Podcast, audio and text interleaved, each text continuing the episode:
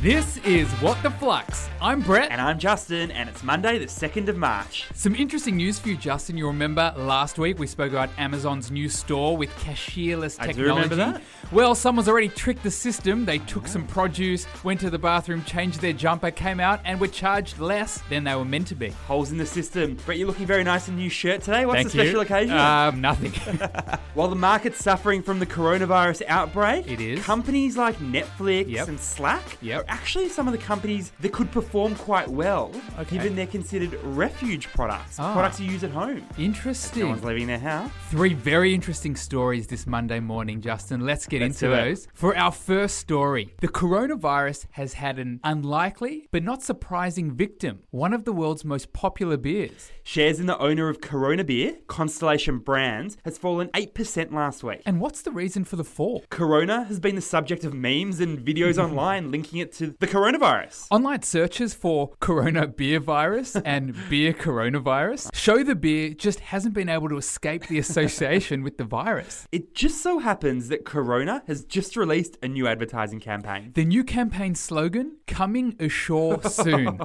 that is dangerous. So, Corona beer is coming ashore soon. and of course, this has created some real outrage on socials. so, this is either a ridiculous coincidence or Corona beer is really trying to ham up the association to the virus. Since the backlash, Corona has maintained its marketing campaign, even if people are offended. So, what's the key learning here? Ads are a super important tool for any brand. And controversial ads can have both positive or negative consequences. When ads miss the mark and don't work out well, things get ugly. ads can hurt people's feelings, Ads can turn attention away from the actual product. ads can damage brand identity. Case in point, Clive Palmer's offensively yellow billboards screaming, Make Australia Great in the lead up to the 2016 election. But when these ads work well, companies gain an advantage over their competitors. Ads may catch the public's attention. and ads can evoke strong feelings from the public. On the flip side to Clive Palmer, Koala Mattress created a parody of his ad, Uh-huh. replacing his face with a koala bear and changing the slogan to Make Australia Sleep. Ads like this can and do generate word of mouth sales like crazy and gain loyal followers for a brand. For our second story, DoorDash, the on demand food delivery company, which has recently launched in Australia, has filed for an IPO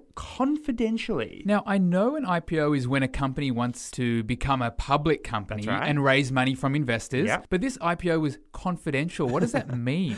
It's basically when a company that is still growing fast can test the waters of an IPO without fully committing or sharing too much detail about itself. and therefore, it can avoid all the public scrutiny or prying eyes of its competitors. Like when you're in the line to get ice cream, you can look around, test a few flavors, Hmm, Maybe the chocolate, nah, maybe the hazelnut. and once you're ready, you can make the big decision. Some other companies that have done it recently are Slack and Spotify, and they ended up going ahead with their IPOs. Cookies and cream for Slack.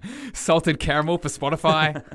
but WeWork also filed for an IPO in the same way, and let's just say things didn't work out particularly well for them. AKA, it's like when you're in the same ice cream shop and you've satisfied your sweet tooth with a couple of tasters Yep. and make a dash to get out of there ASAP. The old taste and dash, favorite pastime of mine. So, DoorDash wants to raise money from investors so it can continue to compete with rivals like Uber Eats and Deliveroo. But it wants to do it in a private way so these competitors can't learn about them in the process. So, what's the key learning here? Food delivery takeaway isn't a new business model, but mixing takeaway with online menu portals has become a big, big industry. The timing of DoorDash's announcement is interesting. It just shows how insanely cash intensive Yeah. the food delivery industry is. DoorDash last raised money from investors just three months ago. And Brett, it wasn't a small amount. It was seven hundred million dollars. It's insane. And although DoorDash, Deliveroo, and Uber Eats make money from restaurants and consumers The money they're making is still less than what it costs them to pay the delivery drivers. and all that advertising. Mm.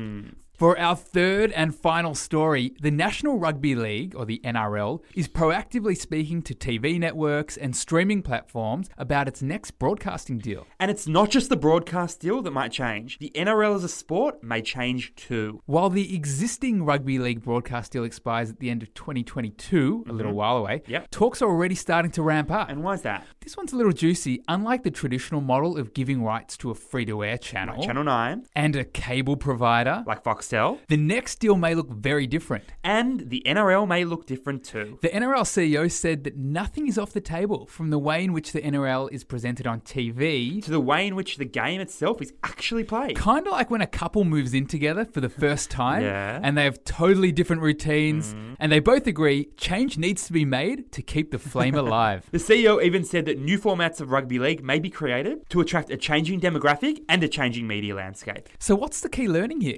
Sports around the world need to get with the times. While there is a purity to the fact that we're still playing games created hundreds of years ago, These competitions also have a responsibility to make sure they don't get stale with fans. And sometimes this works, like 2020 cricket, they pretty much said, How can we create a game of cricket for people who don't like cricket? and it's changed the face and the fortunes of cricket. but sometimes it really falls flat on its face. Like really flat on its face. I'm talking AFLX, it fell flat. It fell really flat. But respect to the AFL for giving it a crack. It will be interesting to see how the NRL changed the format of the game. Flux family, if you're enjoying the What the Flux podcast, check us out at flux.finance on Instagram for more money hacks and nibbles. Thanks for listening, and we'll see you tomorrow.